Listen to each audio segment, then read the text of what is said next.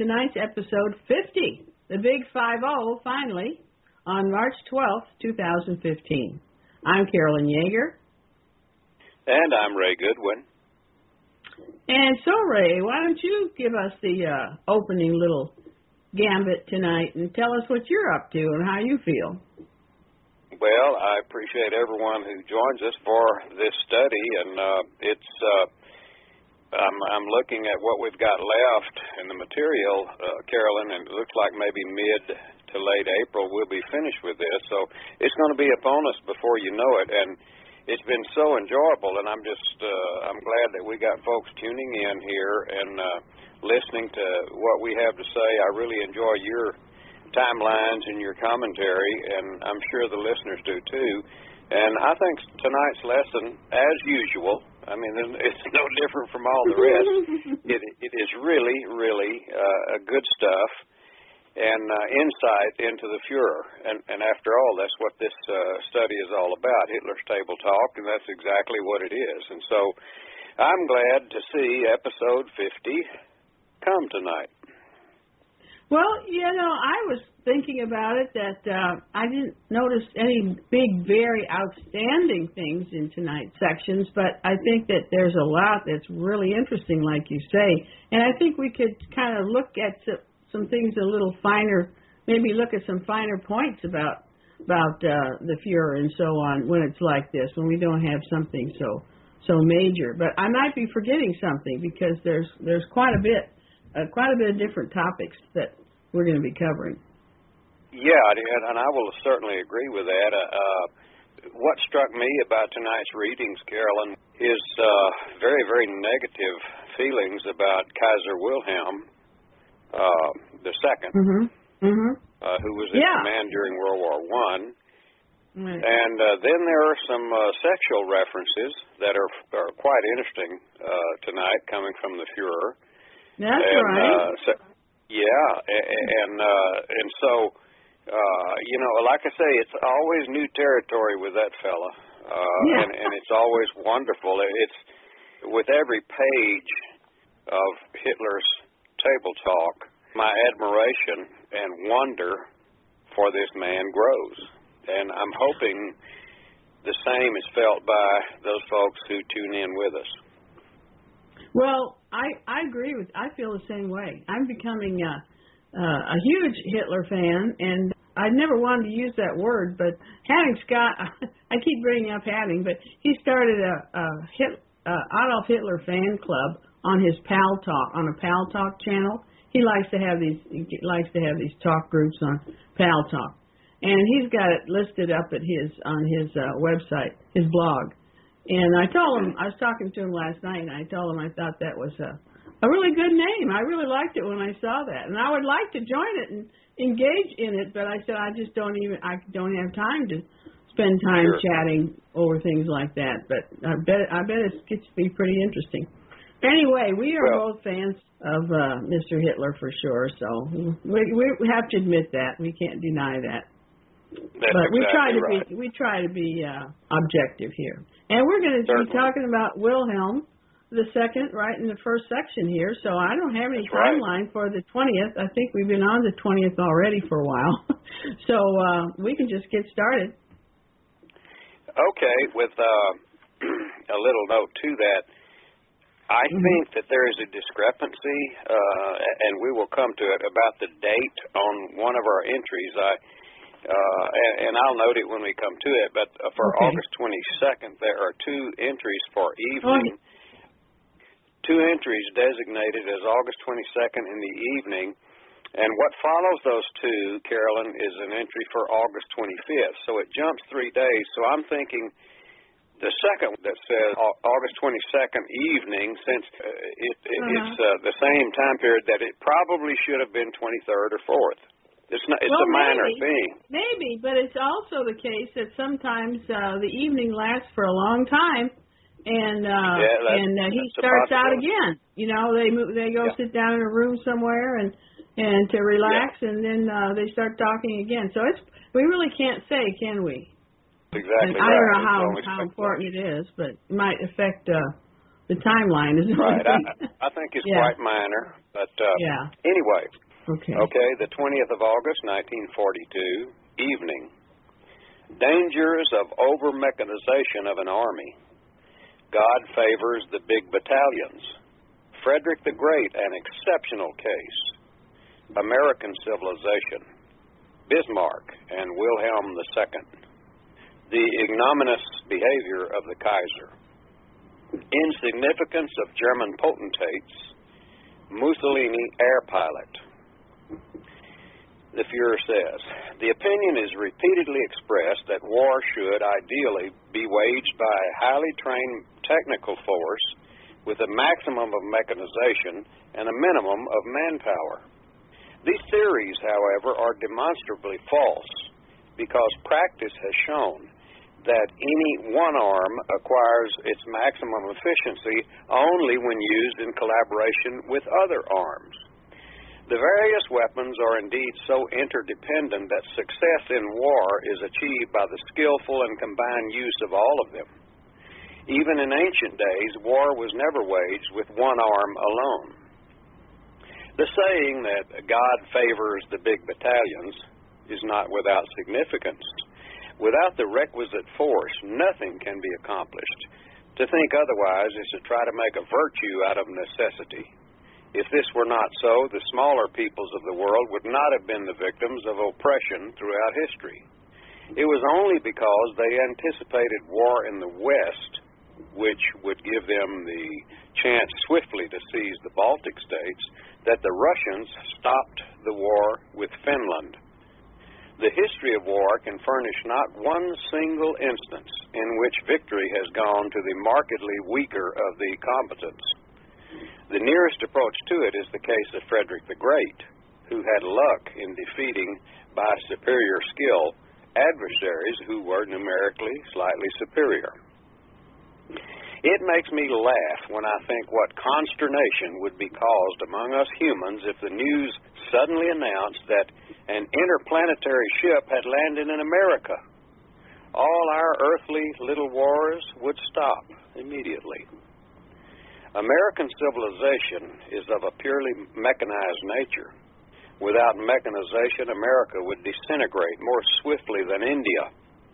Actually, in America, the European has reverted to becoming nomad. What a pity that the film The Emperor of America did not end by pointing the moral lesson. Trenker has produced two films which are masterpieces of their kind Mountains in Flames and The Rebel.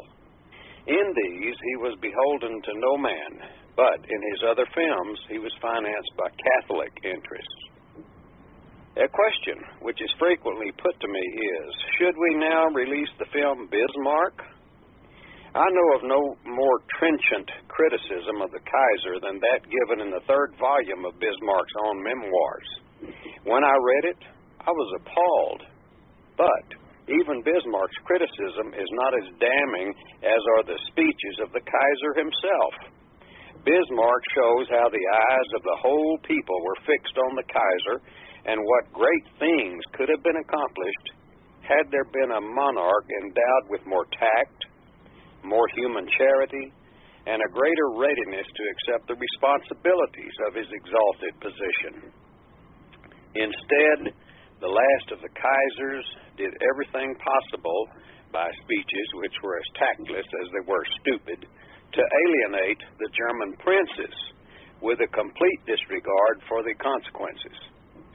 It was the quintessence of stupidity on his part as a youthful monarch to treat all the other princes as mere vassals.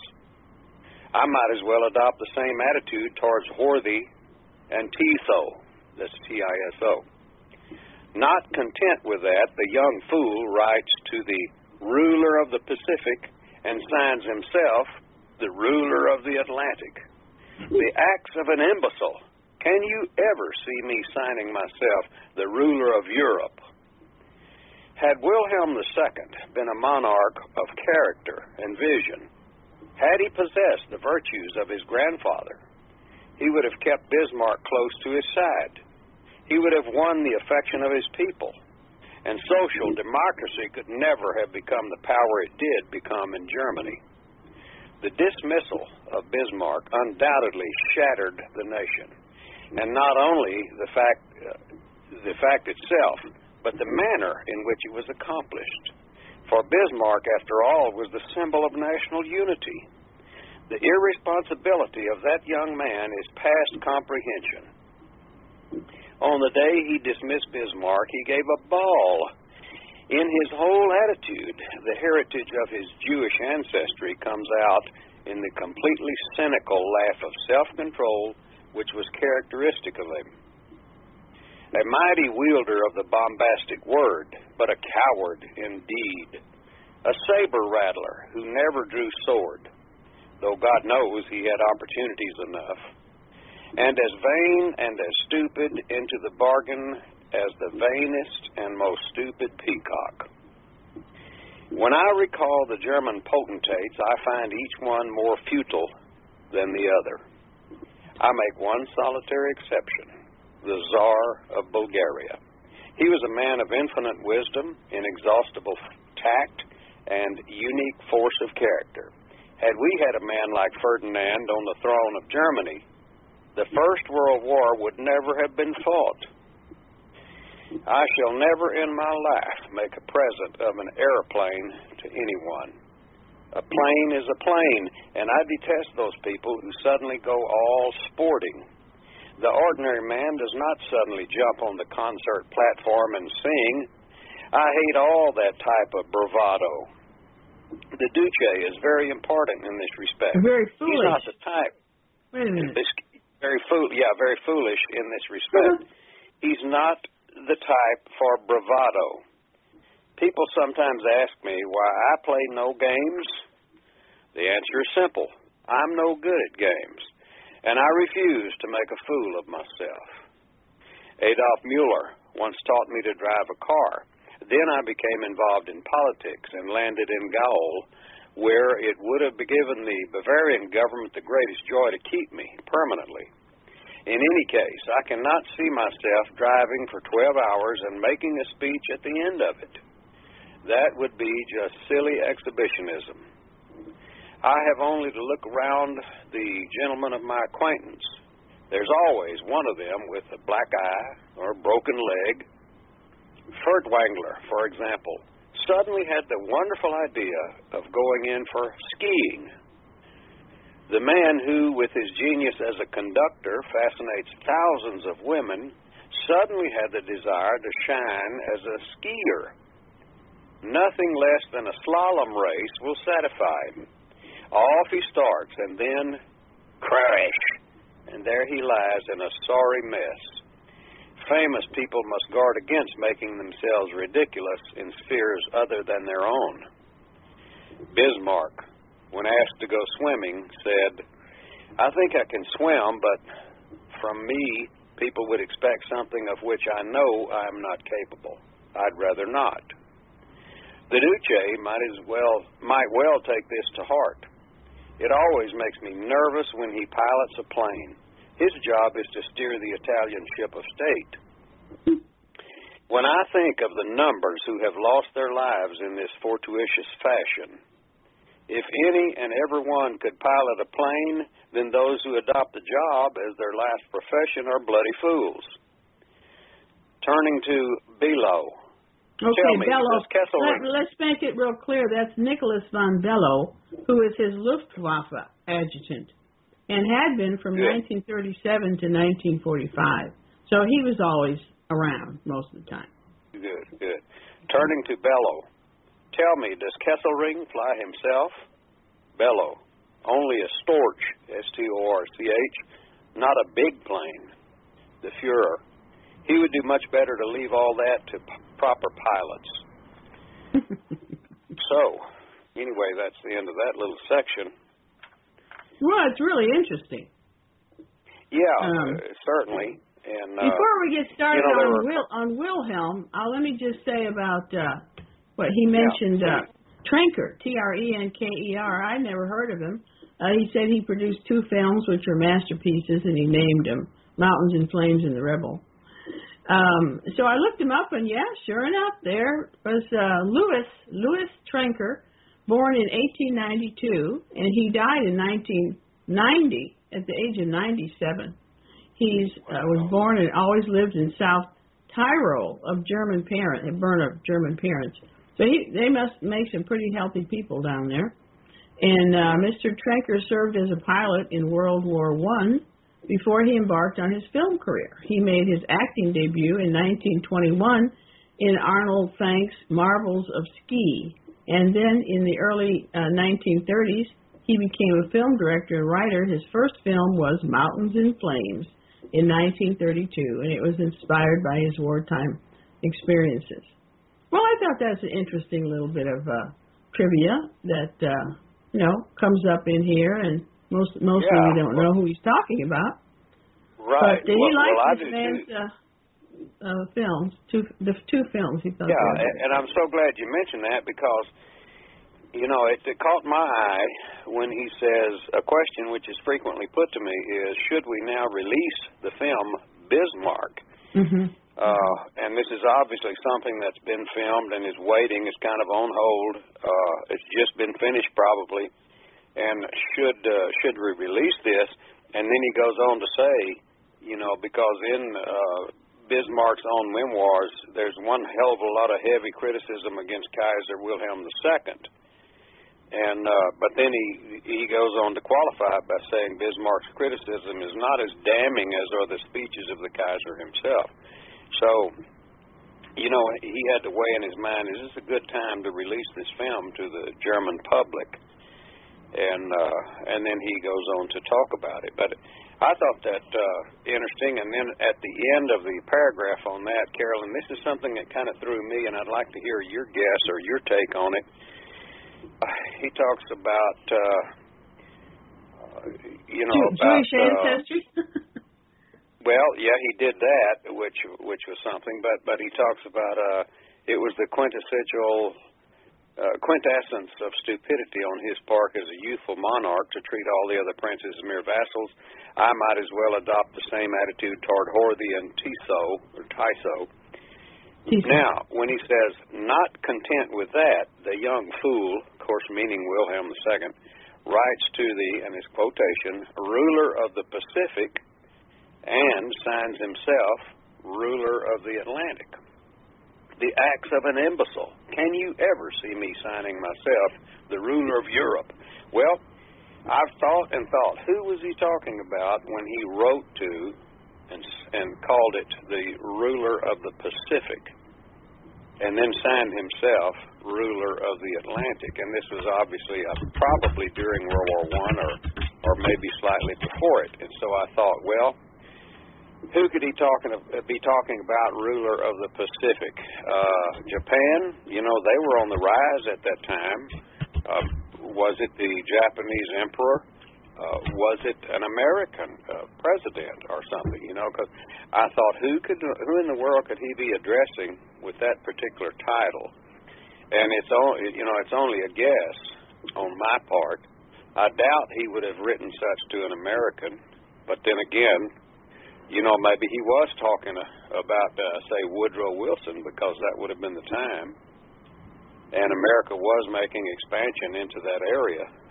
So I just wasn't sure about that. It, it was an interesting thing to think about.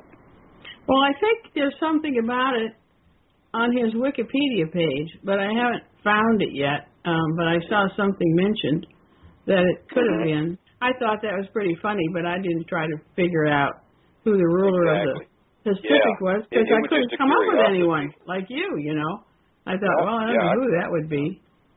I don't think it's uh, any any Asian person. I think it's. no, uh, I wouldn't either. Uh, you know. well, while you're but- reading further on, I'll I'll look here some more. But so uh, Okay, so we don't waste time.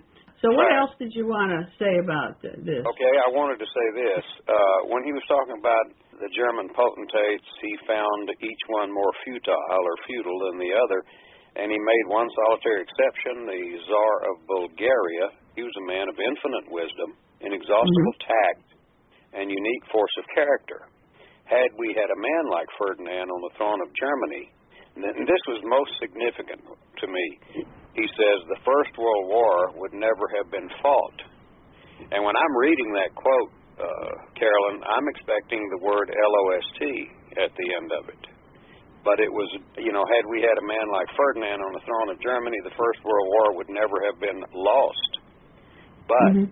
he says would never have been fought. To me, that was very powerful that he didn't say lost. It to me makes a, uh, a better impression of him all around. We would have never fought this war had we had a leader with the qualities of this uh, Ferdinand of Bulgaria. Right. And, And, uh, you know, it- he's brought him up before. And this, this Uh-huh. Ferdinand is a German. He's a German, and uh, but he became a Tsar of Bulgaria. He became the head of Yes. Bulgaria, and so then he acted like a Bulgarian and so on. So that's why he says we're calling German potentates. But Right. yeah, I guess he thinks he would have been he would have been such a good leader that he would have avoided.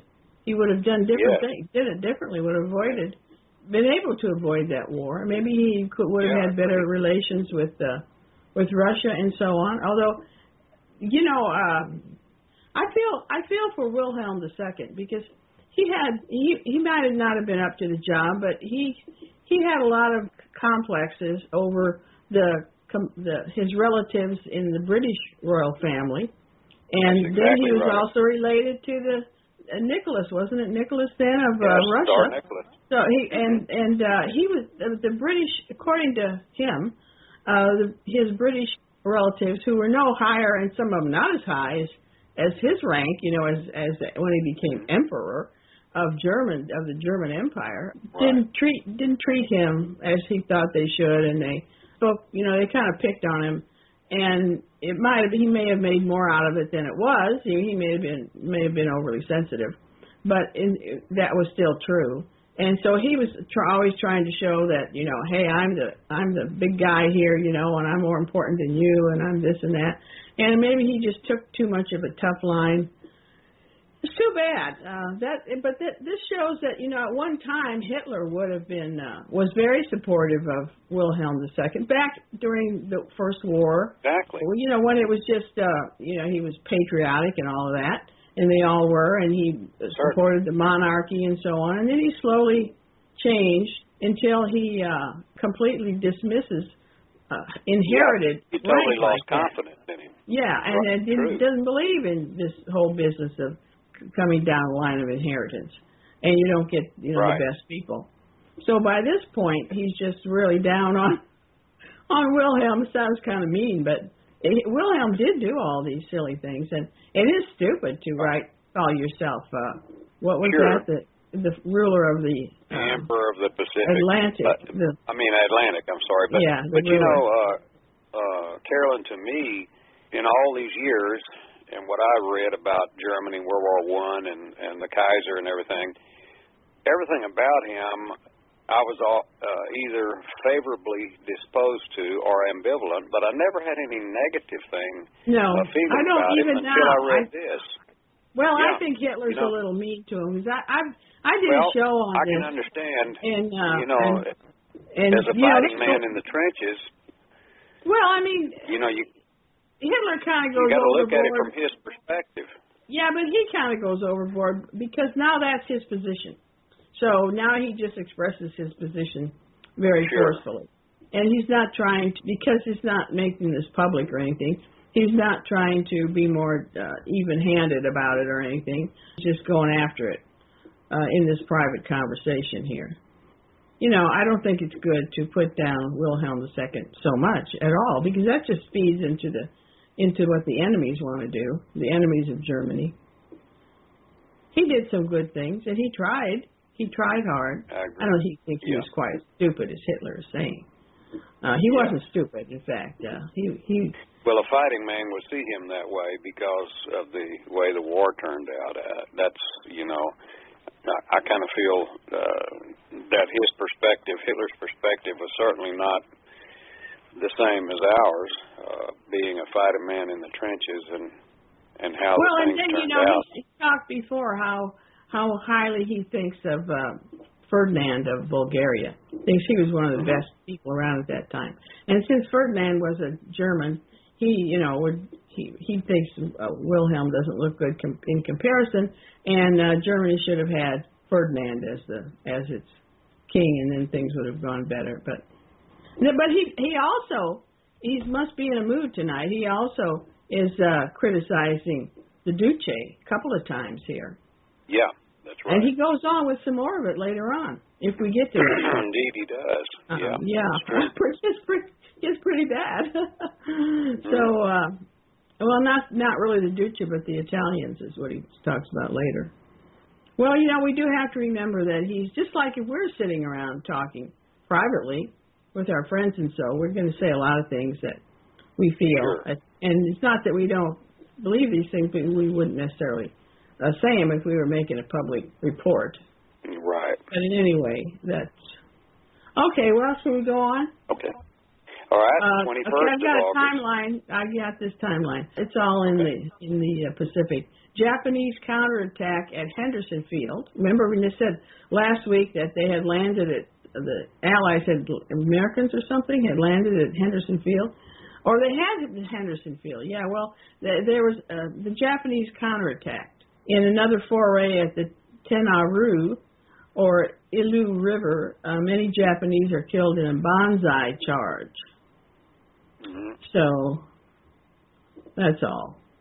And then this General uh, Gurkha that you're going to say is a special guest Yes. here. Um, I looked him up, and he, you Uh. know, he was there because uh, he had retired in June 1942. Well, this is August, so I guess uh, he was, you know, visiting or something.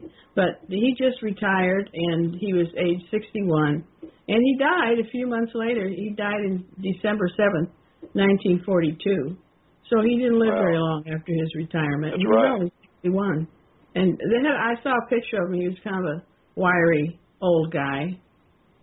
That's it. Okay, the 21st of August, 1942, midday. Special guest, General Gurkha.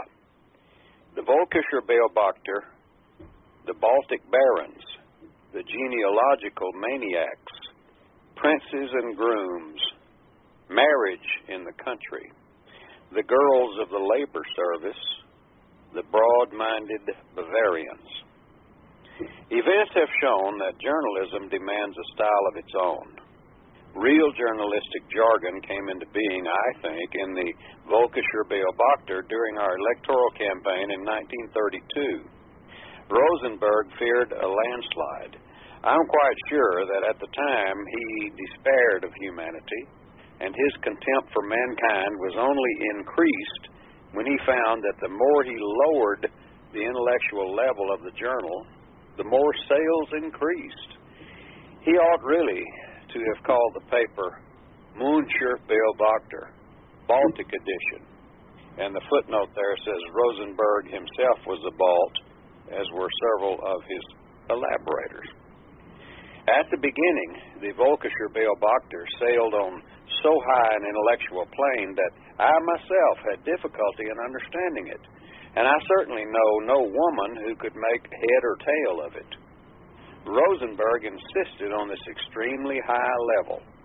At that time, where the leading article now appears, he gave us deeply philosophical treatises written by professors and mostly on Central Asia and the Far East. During the Reichstag fire, I went in the middle of the night to the offices of the Volkischer Beobachter. It took half an hour before I could find anyone to let me in. Inside, there were a few compositors sitting around, and eventually some sub editor appeared heavy with sleep. He was quite incapable of grasping what I was telling him and kept on repeating, But really, there's no one here at this time of night. I must ask you to come back during business hours. Are you mad? I cried. Don't you realize that an event of incalculable importance is actually now taking place? In the end, I got hold of Goebbels, and we worked until dawn preparing the next day's edition. I often find it difficult to get on with our Baltic families. They seem to possess some negative sort of, of quality, and at the same time to assume an air of superiority, of being masters of everything that I have encountered nowhere else. Nevertheless, I was very relieved in 1941 when we received the list of German families in the Baltic states to find included in them all our old friends of the 1920s. One very lovable trait is their marvelous spirit of solidarity. As they have for centuries been the rulers among an inferior race, they are not unnaturally inclined to behave as if the rest of humanity were composed exclusively of Latvians. Constituting, as they do, a minority, they were all intimately acquainted with each other and kept themselves rigorously apart. For my own part, I know nothing at all about family histories. There were relations of mine of whose existence I was quite unaware until I became Reich Chancellor. I am a completely non-family man with no sense of the clan spirit. I belong solely to the community of my nation. The Balts are wont to gauge the intelligence of everyone with whom they come in contact by the yardstick of his being the nephew of Count this or Princess that. I, on the other hand, have to think twice before I can remember my cousins or my aunts. To see, to me, the whole thing is uninteresting and futile. One of our party members was most anxious to show me the results of the laborious investigations he had made into the history of his own family. I cut him very short. Pfeffer, I said, I am just not interested. All that sort of stuff is a matter of pure chance. Some families keep family records and others do not. Pfeffer was shocked at this lack of appreciation. And then there are people who spend three quarters of their lives in research of this kind. Pfeffer was, however, most insistent in his desire to show me that his wife, at least, was a descendant of Charlemagne. That, I retorted, must have been the result of a slip, a faux pas, which can be traced back to Napoleon, uh, would be splendid. But of anything else, the less said, the better. Really, you know, it's only the women who transgress who deserve any praise. And that's an important sentence, so I'm going to read it again because it applies to what follows here. Really, you know, it is only the women who transgress who deserve any praise. For many a great and ancient family owes its survival to the tender peccadillo of a woman. The original slip is, of course, decently disregarded, particularly as its motive was not to infuse new blood, but was usually the result of an animal attraction for some virile being who, quite incidentally, became the instrument for restoring new health into the veins of a degenerating family. Think what would have happened to the German princes if little things like this had not happened. Sauckel told me a very curious fact.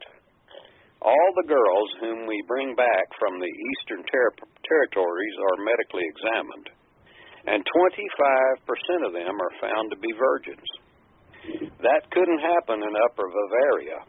Contrary to popular belief, it is wrong to suppose that virginity is a particularly desirable quality.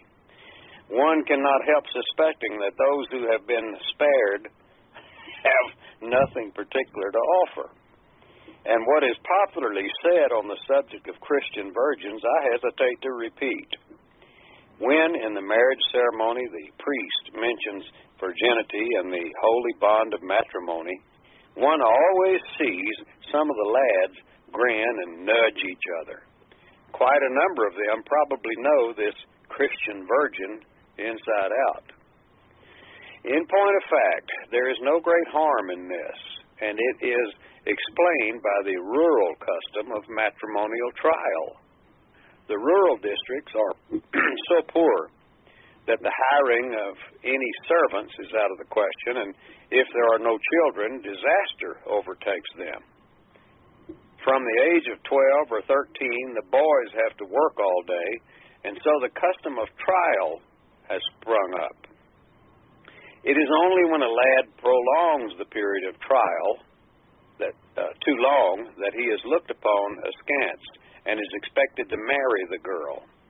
Generally speaking, one must admit that there is no more primitive instinct than love.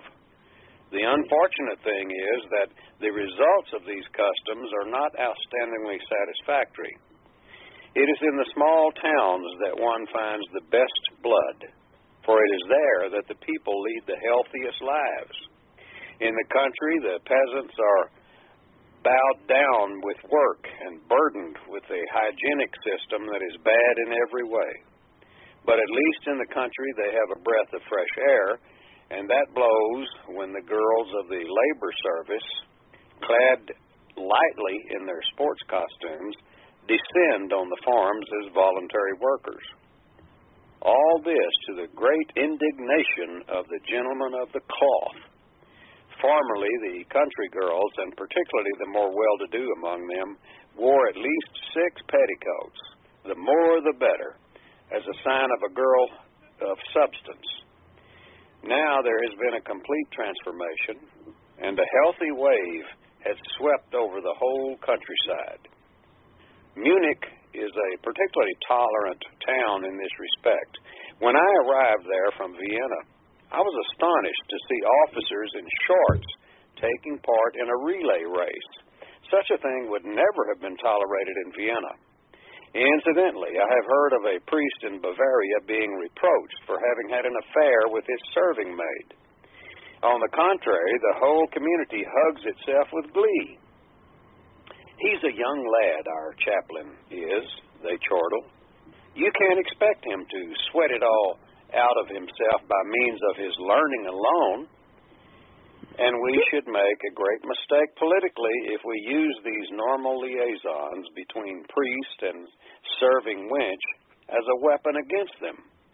The people see nothing wrong in it, quite the contrary. That's some interesting stuff there. Yes. Well, this was long, and I don't know whether we should we talk about this before we go back to Rosenberg. Boy, he's way back there.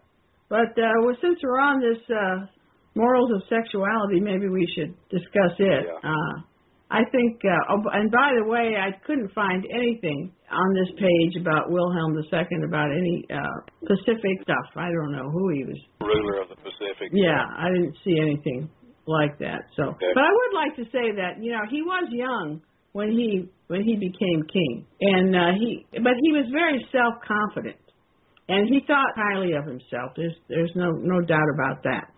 And so he probably didn't take advice as well as he should have. So he was out there doing a lot of things that weren't too wise, and I guess he just kept it up.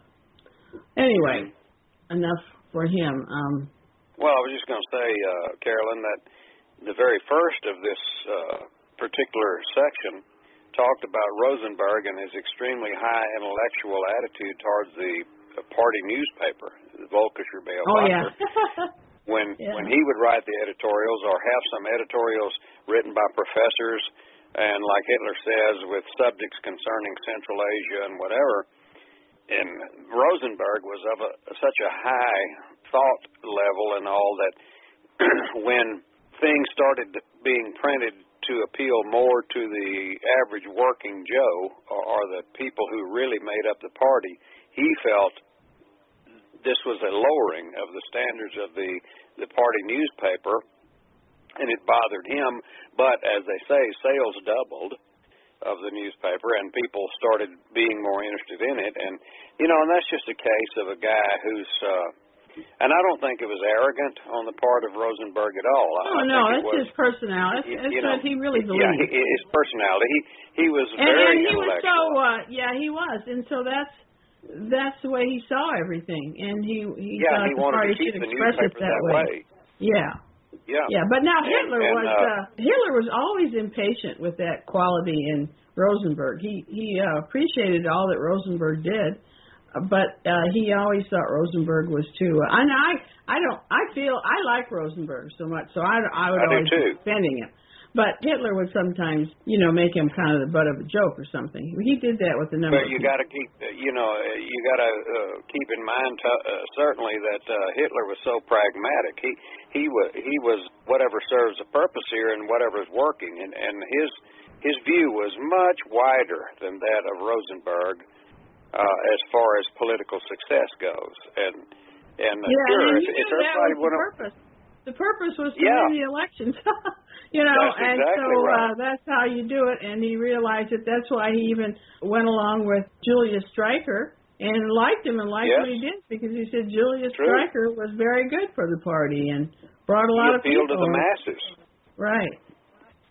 Yeah, So, and, uh, and you know, and him talking about the Reichstag fire, and you know, when Hitler heard about it, he rushed down to the offices of the uh, newspaper, and he said it took a half an hour to even get inside the building, and then the, the people, were, you know, the the editor was sleepy-headed and couldn't understand what he was saying, and he was telling him, "Don't you realize such an event is happening?" and and, and to get this news out and everything. And he said he finally got Goebbels down there to help him, and together they made sure the next Yeah. day's issue got printed with the story of the fire at the Reichstag, and uh, and that just indicates another talent uh, that the Fuhrer had.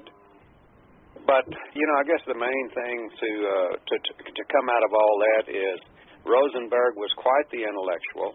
Uh, I've read one of his books. I've got it in my library here, and and I enjoyed it. I, you know, gosh, my my opinion of the guy is very high. He was quite the thinker, uh, but uh, anyway, that Well, he was way he not very not very many people. Uh, as Hitler said, uh, nobody could understand his book. So, uh, you know what? That's You know, not very many people are are interested in that Yeah. or on that level. So Yeah. it does. You know, he said even I had trouble understanding some of his Yeah. stuff, and my gosh, if he Right. had trouble understanding some of it, I damn sure would have for sure. And then this section gets into the sexual part, and he talks about. Uh, I really like this sentence where he said, "It's only the women who transgress who deserve any praise." In other words, those that had affairs outside uh, their marriage and whatever that infused new blood into that family, and it was such an improvement. As, he said, uh, uh, they became the instrument for restoring new health into the veins of a degenerating family. He, that but makes you know, you have me. to put that in in perspective. He wouldn't be saying that he thought that this was a good idea in general for women to go out and have affairs and uh you Right, know and right. that, that's not. But what he's you know again he's talking about uh people he knows. He says he calls it Bavaria, but he also means Austria uh and what he's familiar with. And there's a lot of these people they've just been marrying within themselves for so long that he thinks they you know they need some new blood. And so it's a good thing if these uh if some some of the women go out and bring in some new blood into the family without anybody calling it that you know. But it's it's a healthy thing. So he's always thinking about the health of the people Exactly. really just like And with this the uh, yeah, just like with the Arbeit, the young National Socialist girls coming to help with the with the farming Yeah. and so on. He says they come in with their lighter clothing, their sports costumes from the party They're not wearing whatever. six petticoats. Yeah, they're and and uh and it's all it's all good. He says he doesn't see anything wrong with sex and he doesn't see anything wrong with people having sex and if children are born. Uh well that's fine, that's all the good, you know. Uh he just doesn't he doesn't like that. Uh, more and more I think he got to not like that overly prude uh, idea and he blames it on the church. Exactly. You hit the nail on the head. Right. Eh, You know, and he says a healthy wave has swept over the countryside. Uh-huh. And and, and then uh, regarding the priest uh, who was reported to have had an affair, uh, you know, with his serving maid, he said, "You think this would raise one hell of a stink and whatever?" But he said, actually, the people were very happy about it. He said, uh, "The people see nothing wrong in it. Quite the contrary. They saw it as something quite natural." And uh, you know, and, and I like to see that because. Uh, Well, you know, it uh, Yeah. it just makes him Well, more I don't of know a how it was in your family, but I know for my family, uh, extended family, and so on. That it's not. Uh, nobody was ever judgmental. Uh, you're you're supposed to cover it up and pretend like it didn't happen, but nobody was ever judgmental right. over over a couple who uh, had a That's you know right. got by the time they got married they had their child in five or six months or something. or yeah, Yeah, and uh and there was always reasons for it and things, but uh, you know, it wasn't like it was common, but no, you know, just the the, the country people and the common people and uh, all going all the way back and certainly uh in Austria where he came from and other places like that. This just this was just a common thing for a girl to get to get pregnant and it still is in a lot of places. So just you know, and the life force uh, unless you're really uh, concentrating, like I was because of my mother, uh, on you know staying, uh, not having any accidents or anything, which I guess I wasn't going to have anyway. So yeah, it happens because uh, nature gives young people, boys and girls, uh, a lot of high, high sexual uh, activity. And so, Yeah. you know, in those country li- in the country lifestyle, especially, they're out there in fields and so on, and it it comes out. And once they get to a certain point, they can't stop. You know, so Mhm. that's the way it goes. And so that was Well, exactly, uh, Carolyn, and you got to keep in mind too that from the beginning, Hitler's uh, position on his country was we need a high birth rate. Hmm We need more children. Oh yeah, sure. And so, you know, he he looked upon this sort of thing That's as part of it. you know the taboos and all that stuff as a as a positive. And it's not that the man was immoral, certainly not at all, and condoned immorality, but No, he he didn't was- believe in condemning. You know, And you know what else? What else here is that the uh, the church didn't either. You know, for all what it said that people should be doing and so on. But priests, the fact that priests were not did not keep their celibacy was a was accepted too. You know, and people thought, well, you can't really expect that uh, from all these men. You know, that it, it was the law of the church, but people didn't think that it could be it could be enforced for the same reasons that we've already given that Yeah. the sexual urge is too strong, so they just overlooked it. exactly. And if some woman who's uh, on the level of a serving girl has sex with a priest, well, they don't see that it hurts her any because she's probably having sex That's with right. the other. So you know, it's like you just uh he's just going on about that, but uh it's just true everywhere, really. Sure, sure. It was a realistic approach and and a, a humane and a human approach. Yeah, but you don't you don't want to just let all your standards go. And he wouldn't have been doing that. Uh, you still right, have to uh, keep uh, and keep that was not standards, the case, certainly. keep face, and and uh, put a good face on things. You don't want it to seem like people Exactly. are just out there having uh, sex with anybody, which they weren't. Right. No. All right, so go. timeline for the 21st. Is this right? We're on the 21st of That's August. correct. Eve- 21st of August, midday. Okay. 21st of August, 1942, in the evening. Necessity and the taking of decisions. Patois and High German. German replaces Latin as official language. Our shorthand typist. Now, before I go into this little section here, let's talk about that word patois, P-A-T-O-I-S. Yeah, I kind of grew up when I heard that. Uh, it referred to the the Cajuns in Louisiana that spoke a dialect that was a little different from what other people spoke in Louisiana. Certainly, you could uh, you could uh, understand it, but it was quite different, and it was considered a low form of English or a mixture of French and English and whatever. Now, uh, what is your thoughts on that word patois, uh, Carolyn? I don't have any because I just let it go. I didn't. uh I thought Okay, patois was a kind of a finish, a high finish on something. Or, Well, but I don't. uh, you I didn't think uh, of it. uh, well, to me, and I, you know, I may be off base, but that's what I learned as a junior high, you know, and, and uh, a student and so Sure, on. But and and and when uh, we talk about it here, we're talking about the difference between common, ordinary uh, language in German versus High German. And uh, Mhm. and as we read this, I think that definition kind of fits what is said here. So Uh, yeah, it's you know, dialect. It's the same as dialect. I don't know why dialect. put dialect. That's exactly right. Because, That's, that's uh, a very the good definition word. here at Merriam-Webster is a form of language that is spoken only in a particular area and that That's different right. from the main form of the same language. Very good. Very good. Yeah. okay. And the Fuhrer says, if one enters a military operation with the mental reservation, caution, this may fail, then you may be quite certain that it will fail. To force a decision, one must enter a battle with conviction of victory and the determination to achieve it, regardless of the hazards. Just imagine what would have happened if we had undertaken the Crete operations with the idea we'll have a crack at it. If it succeeds, so much the better. If it fails, we must pull out. A compatriot of mine, Stelzhamer, has written some wonderful poetry, but unfortunately in dialect. Otherwise, he would have become the literary counterpart of Bruckner. If his contemporary, Adalbert Stifter, had written in dialect, he too would not have had more than 10,000 readers. What a great loss this represents.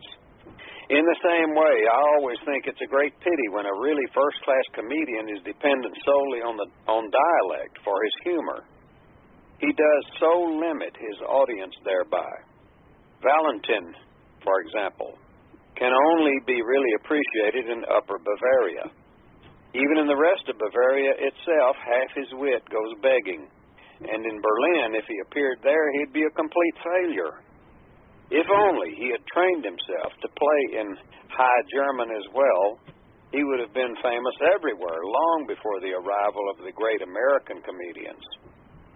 There is a more serious aspect to all this. A foreigner spends two or three years learning German, and then he comes to Munich. The first thing that greets him is a torrent of unintelligible dialect. For the moment, the good burgher of Munich realizes that he's dealing with a foreigner. He avoids High German like the plague. This fellow, he says to himself, may be a Prussian. I'll give him what for. And he persists with the purest dialect he can produce until his wretched victim is completely perplexed and driven from the field. I do my utmost to bring good German to the ears of Danes, Swedes, and Finns, and the radio blares forth dialect. I do away with the Gothic script because I, I regard it as an obstacle, and people go on spouting dialect. It doesn't make sense. I remember that one of my companions at the front came from the Allgäu. For the first few days, he might just as well have been a Chinaman. All this may be great fun. Fritzi Reuter is a great writer, but only a small minority can read him. Where we should be if Hoffmann, in Hoffmann von Fallersleben, had written the national anthem in dialect. Everyone should have a deep affection for his place of origin, but that alone does not suffice. His allegiance should stretch beyond the confines of the parish. Are you not ashamed when you hear a well educated Czech speak better German than many a German? To set up an imperial government, it was necessary to do violence to a large number of dialects and to introduce an official German language. Before this was done, the official language was Latin, and it probably still would be, but for this drastic measure. There is a world of difference between chanting a Mass in Latin and receiving an income tax demand in the same language. The old saying, we'll soon make you speak proper German, dates from those heroic days. It was the time when the Habsburg behaved as though they were the emperors of Germany. For hours on end, I tried to make Krozig, Krosigk understand that a shorthand typist in Lammers' office was not an ordinary stenographer, but a secretary. Krosigk at first stubbornly refused to put these girls on the civil service list, in spite of the fact that the most secret documents passed continually through their hands. Clerks in the Wehrmacht are in the same boat, and they are the worst paid employees we have. In my opinion, in the grading of appointments, the importance of the duties assigned should be the determining factor. The best secretary in the world is hardly good enough for the tremendous task put upon her. She must be as swift as lightning and as silent as the grave, and all she gets is 80 or a 100 marks a month. It always infuriates me to think of a court writer sitting there scribbling slowly with a greasy bit of paper in which her cheese was wrapped beside her. The only time she ever bestirs herself is when she corrects a mistake or crosses something out. When I dictate to Fraulein Gerbeck, I know she does not take in a word of the sense of what she is noting. Fraulein Stahl, who previously worked in the Ministry of Propaganda, was very different. The moment she made the slightest slip in dictation, she would moment stop. one made. No, they get that wrong. Yeah, No, it wasn't she moment making one made, yeah, the moment one made the slightest slip in dictation, she would stop, sit still, and await the correction. See these sharp women. What would men do without all these sharp women serving them? Uh, you and some it. of those secretaries are that. really fantastic. you know, and he he he wanted good secretaries, and he appreciated them. You know, Sure. he expected them to be very good, and and of course he got the best. So, well, uh, what do you want to say about that, Ray? I don't have anything. I think it kind of spoke for itself. Yeah, me too. You know, I think uh, you know there's dialects and dialects, and uh, a little bit of dialect. Every every group, every area has some words that they use that aren't used That's elsewhere. true. But it's not that you can't hold a conversation perfectly well. But I think there used to be stronger dialects, and and he's he's talking about people who just get get too too much that way, and they don't even think about how to speak uh, more standard German, and and he didn't like that, and I don't blame him. Doesn't doesn't Right. speak well for the German people. Exactly. you Well- know, he says that. Mhm. How does it make you feel when a Czech speaks more pure German than a German does? Mm Mhm. Yeah. Uh, He used that for an example. Well, So- I've got uh, some timelines here because this is where we're going to move Okay. up, isn't it? Well, anyway, I've got is, is this it? No, this is just the 22nd. Let me see here.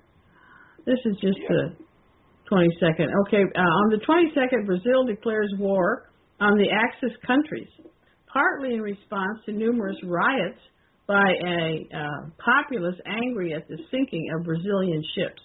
So I guess they got these uh, Germany sunk some Brazilian ships, and so they they, got mad and declared war, declared war on Germany.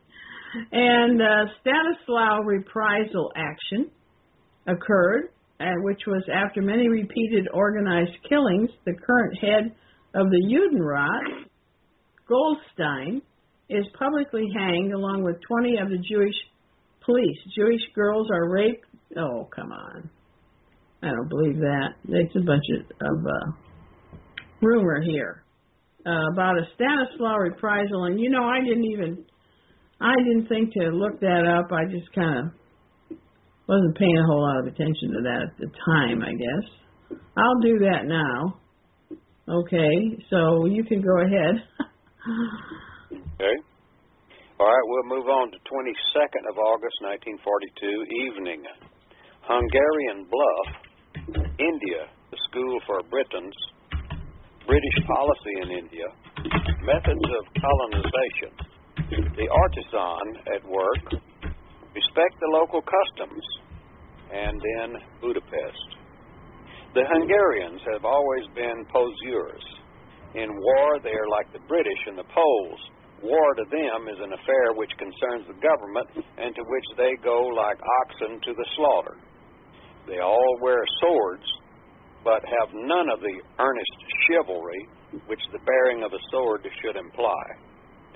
In a book on India, which I read recently, it was said that India educated the British and gave them their feeling of superiority. The lesson begins in the street itself.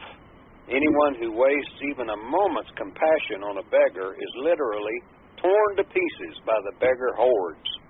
Anyone who shows a trace of human sentiment is damned forever. From these origins springs that crushing contempt for everything that is not British, which is a characteristic of the British race. Hence the reason why the typical Briton marches ahead, superior, disdainful, and oblivious to everything around him. If the British were ever driven out of India, the repercussions will be swift and terrible. In the end, the Russians will reap the benefit. However miserably the inhabitants of India may live under the British, they will certainly be no better off if the British go. Opium and alcohol bring in 22.5 million sterling to the British exchequer every year. Anyone who raises his voice in protest is regarded as a traitor to the state and dealt with accordingly. We Germans, on the contrary, will all go on smoking our pipes while at the same time compelling the natives of our colonies to abandon the horrors of nicotine. Britain does not wish to see India overpopulated. It is not in her interest. On the contrary, she would rather see a somewhat sparse population. If we were to occupy India, the very first preoccupation of our administration administrators would be to set up countless commissions to inquire into the conditions of every aspect of human activity with a view to their amelioration. Our universities, full of solicitude for the welfare of the natives, would immediately open sister organizations all over the country, and we would finish up by quickly proving that India has a civilization older than our own. The Europeans are all vaccinated and so are immune from the dangers of the various epidemics. The owner of a plantation knows that it, it is it is in his own interest to prevent the outbreak of disease among his coolies, but, well, perhaps it is, after all, better to content oneself with a little less profit and not to interfere with the normal course of nature. I have just been reading some books which every German going abroad should be compelled to read. The first of them is Alsdorf's book, which should be read by every diplomat. According to it, it was not the British who taught Indians evil ways. When the first white men landed in the country, they found the walls surrounding many of the towns were constructed of human skulls. Equally, it was not Cortez who brought cruelty to the Mexicans. It was there before he arrived. The Mexicans indeed indulged in extensive human sacrifice, and when the Spirit moved them, would sacrifice as many as 20,000 human beings at a time. In comparison, Cortez was a moderate man. There's no need whatever to go rushing around the world making the native more healthy than the white man. Some people I know are indignant at the sale of shoddy cotton goods to the natives what, pray, do they suggest? That we should give them pure silk? In Russia, we must construct centers for the collection of grain in the vicinity of all railway stations to facilitate transportation to the west. The Ukrainian mark must also be tied to the Reichsmark at a rate, a rate of exchange to be fixed later. Rosenberg wishes to raise the cultural level of the local inhabitants by encouraging their penchant for wood carving. I disagree. I would like Rosenberg to see what sort of trash is sold in my own countryside to pilgrims.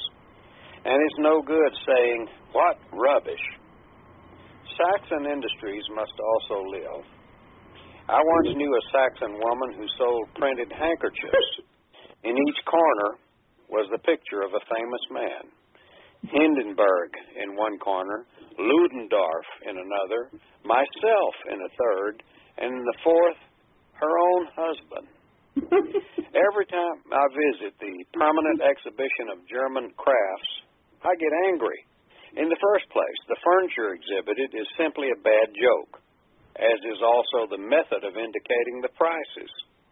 One sees, for example, a label with RM800, and one assumes naturally that it applies to the whole suite. And one then finds that the bench, which the the bench, the picture, and the curtain are not included.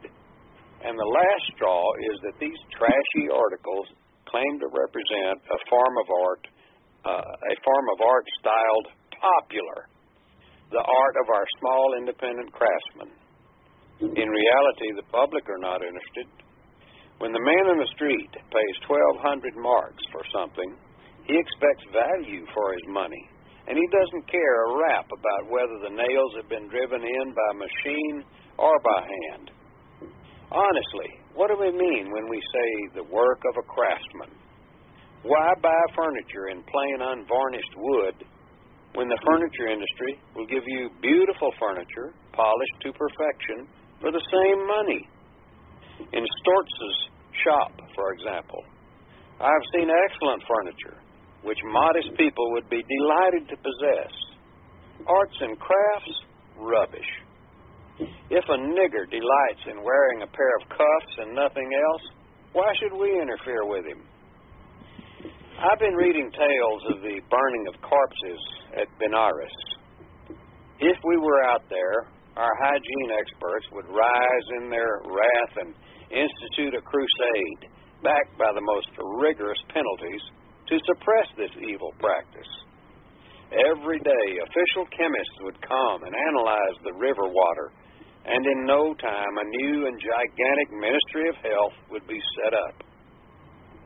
The British, on the other hand, have contented themselves with forbidding the immolation of widows. The Indians can uh, think themselves lucky that we do not rule India. We should make their lives a misery. Just think of it. 200 yards downstream of the place where they pitch the half burned bodies of their dead into the Ganges, they drink the river water. Nobody ever takes any harm from it, but would we stand for a thing like that? The inhabitants of Budapest have remained faithful to their river and are rightly proud of two things the beautiful monuments and buildings which adorn the surrounding hillsides, and the marvelous bridges which span the Danube. It is a wonderful city and one of immense wealth. Its background consisted of Croatia, Slovakia, Bosnia, and Herzegovina. All the plutocratic magnates, poured their wealth into Budapest. After the 1848 revolution, all the main thoroughfares of the city were rebuilt, twice the width of those in Vienna. I sent all the Berlin architects to Paris to seek inspiration there for the improvement of their own city. Three bridges are always cheaper than 55 streets. I'm only sorry I never saw the new bridge at Cologne. It must have been marvelous. Interesting. Oh yeah, and you know that that's kind of sad because uh, obviously uh, a, a new bridge had been built in Cologne, and then that, you know, Cologne was bombed so badly, and it must have been um, destroyed. You know, the most notable right. attack on Cologne was the first Allied 1,000 bomber raid on 30 and 31st May 1942. So that had taken place not long before this this discussion um, in in May of this year, and and that was that big horrible 1,000 bomber raid. Boy, the pictures of Cologne after it had, you know, at the end of the war, yes. just talk about flattened, a flattened It's place. like Dresden. Yeah, really. And then, uh, and now it's all rebuilt and everything. I never, got, I haven't been to Cologne, but anyway, that's, uh, yeah, this is, uh, well, again, you know, I like the part about the crafts because I know that Hitler is not a fan of and you know that was a real national. Not a fan of that so much, and that was a real national socialist thing. And starting in the 20s, you know, that was a big project of the National Socialist Party to reach out to all the people, the folk, you know, and uh, all all in the countryside and small towns and small places and so on.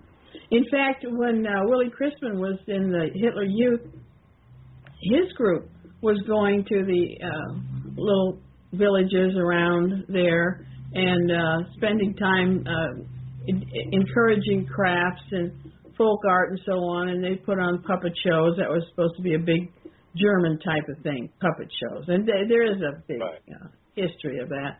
And all of this was going on, but you know, here it shows that Hitler um, tolerated all that. You know, he didn't stop any of it at the time, but now, in, all all the way in 1942, and uh, times have changed so much, and he's saying uh, he doesn't see the point of all this, all this crafts, uh, all this unfinished uh, furniture, and you know, it is not as good as what what they make in the. And there's a lot of truth to that. You know, there's a lot of wood carving goes on. My father was. I remember my father buying uh, a wood carving thing, not in Germany, somewhere in the U.S. and always thought so highly of it, you know. But to me, I knew it was just average kind of, you know, stuff. I mean, it was. And people admire the skill, which is to be admired, but the result is not anything. Uh, if you know, like great, uh, like art or anything. Um, sure. It's a little bit sort of on the corny side. So that's that's what he's saying there. I thought uh, it was kind of humorous anyway, and just just shows how everything's not just everybody's not all on the same page. And Rosenberg was still on that page, or thought that that was important, you know, because Rosenberg was a real national socialist. I mean, par- a party man, and and uh, and you know, kind of. And Hitler was a more free thinker about all of it. Really, he he he was exactly. trying to build a party and gain power. He wasn't so much into all that other stuff. Um, that that some of them were. So it's it's uh it's interesting. What else is here? Well, the thing that got me, uh, Carolyn, on this Mhm. uh, particular section came early, and uh, in it when uh, he's talking about on the Book of India, which I read recently. Mhm. Uh, it is said that India educated the British and gave them their feeling of superiority. And then right here, the lesson begins in the street itself.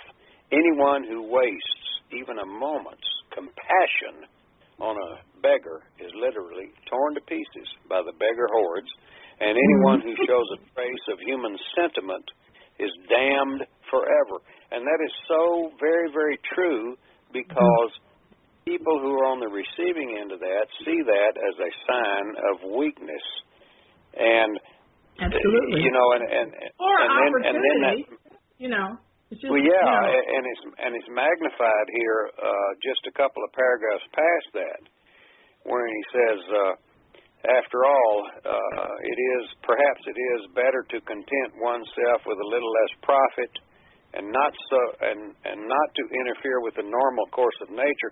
And he was talking there about vaccinations. Europeans are all vaccinated and are immune to the dangers of the various epidemics, and the owner of a plantation knows that it's in his best his own interest to prevent the outbreak of disease among his coolies, but, well, perhaps it is, after all, better to content oneself with a little less profit and not to interfere with the normal course of nature, meaning that if his coolies, meaning his manual laborers and whatever, get sick and whatever and they die, this is a normal course of events.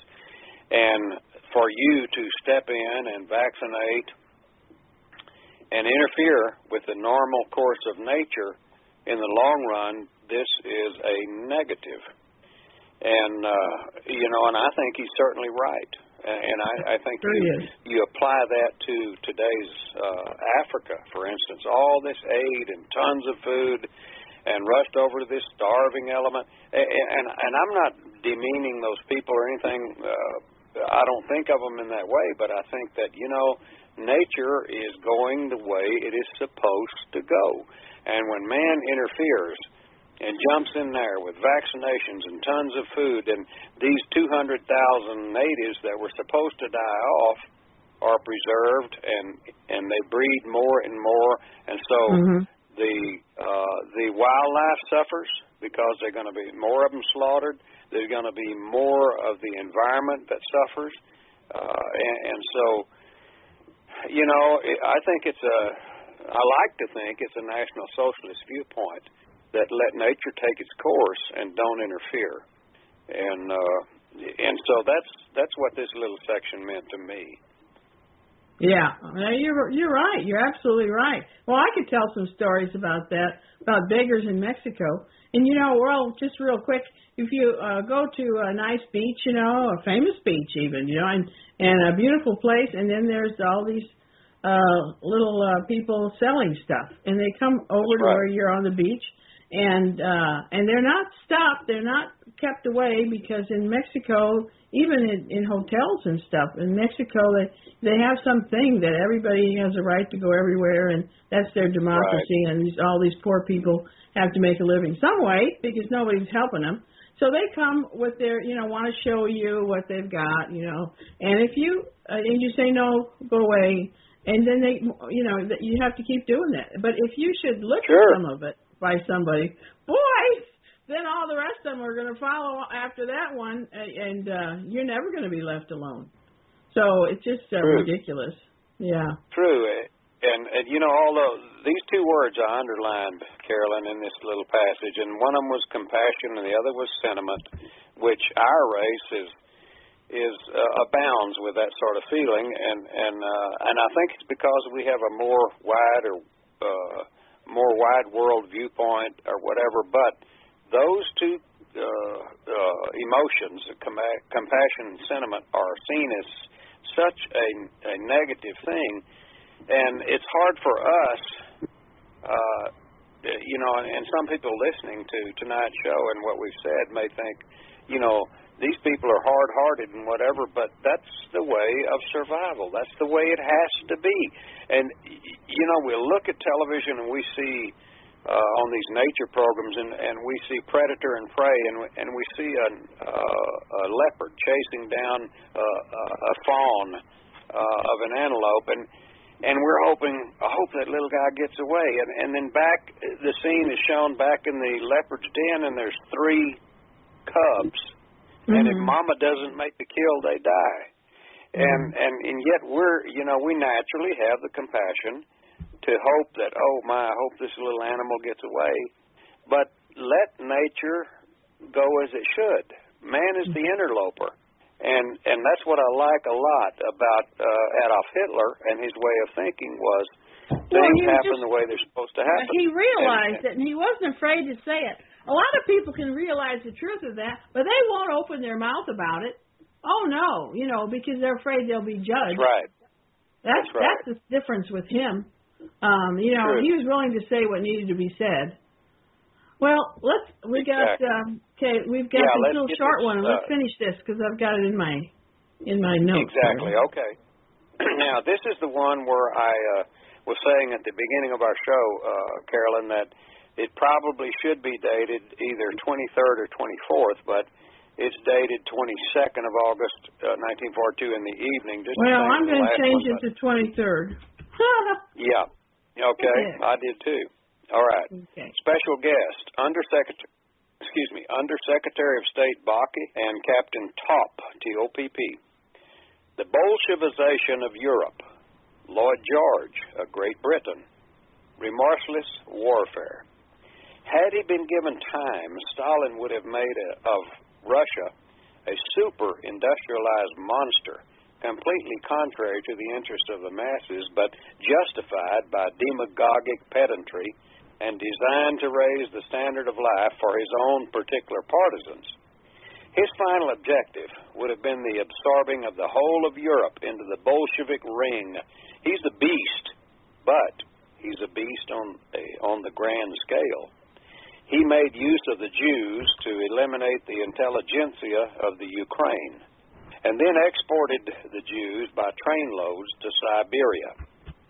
I think it quite possible that he will go off to China when he sees no other way of escape open to him. The Briton who made the deepest impression on me was Lloyd George. Eden speaks a repulsive, affected type of English, but Lloyd George was a pure orator, a man of tremendous breadth of vision. What he has written on the Treaty of Versailles will endure forever. He was the first man to declare that this treaty would lead inevitably to another war. The idea that a people like the German people can be destroyed is madness, he said. Britain, he added, had no alternative but to live on terms of friendship with Germany. That events have taken a different course is the fault of the Zentrum, the Catholic Party. The Social Democrats were opposed to the policy, and thus Scheidemann's hand was forced. We have only ourselves to thank that the British quickly realized in the First World War that war is a day and night non-stop affair. We ourselves taught them that. Left to themselves, they would have ordered that all firing should cease punctually at five o'clock, and then to their indignation, our bloody batteries went on firing. And what batteries we had! One fine day, they even succeeded in making the Briton forsake his beloved tea to retaliate and then gradually in the evening peace began to be a thing of the the evening peace began to be a thing of the past. Then we had other batteries that fired all night, and again they were forced to do likewise. And in this war, in this way, war soon became a rotten sort of game, and of course it was all our fault. If 500,000 cigarette ends are thrown away in Berlin on a Sunday, one of them will start a fire somewhere. We dropped incendiaries galore on the Westerplatte, and there was not a single fire. In the Reichschancellery, I find the marks of the smoker everywhere on the all the carpets and all the furniture. I wonder why the British have suddenly stopped using incendiaries. well, uh, uh, Carol, I was only going to say, and, and the date on this is August 22nd, 1942. And that last question he asked, I wonder why the British have suddenly stopped using incendiaries. And, and I thought the first thing that struck me was fear of retaliation. But, it, well, I don't you know, think they did stop using them. They just hadn't used them for a while, I guess. Right, and, and they certainly turned to them in 1944 and 5. So uh I don't know. He just uh must have they, he must have noticed that they hadn't been doing so much for a while. Maybe they hadn't been doing as much bombing for a little bit of time. But they were getting ready for their what do you call firestorm system. Yes, that's right.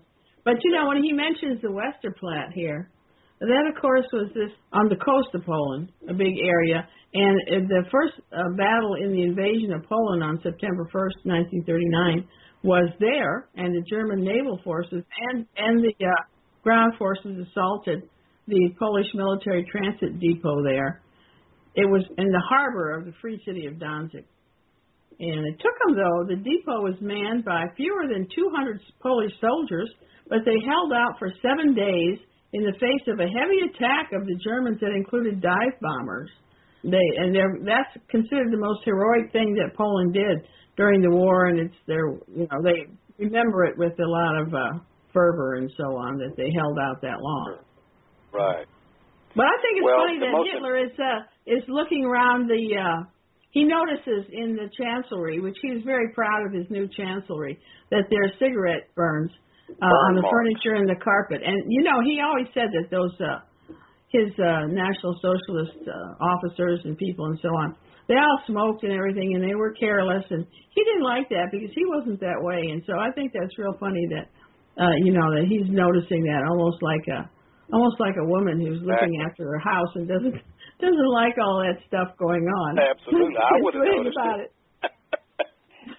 well, the most important thing out of this short section, and I know we're running very short of time, was uh, his remarks. To me, uh, his remarks about David Lloyd George was a thinker, uh, Yeah. and and he says that uh, Lloyd George says Britain had no alternative but to live on terms of friendship with Germany. I kind of liken that to uh, to Edward VIII. Had he remained in power or whatever in England rather than stepping down, he could have been a force that may have stopped the insanity that resulted in World War II. Mm-hmm. Well, was So, anyway, that's what I have to out? say. I mean, he was pretty old, wasn't he? Uh, He Edward VIII? No, well, he, Lloyd George. one.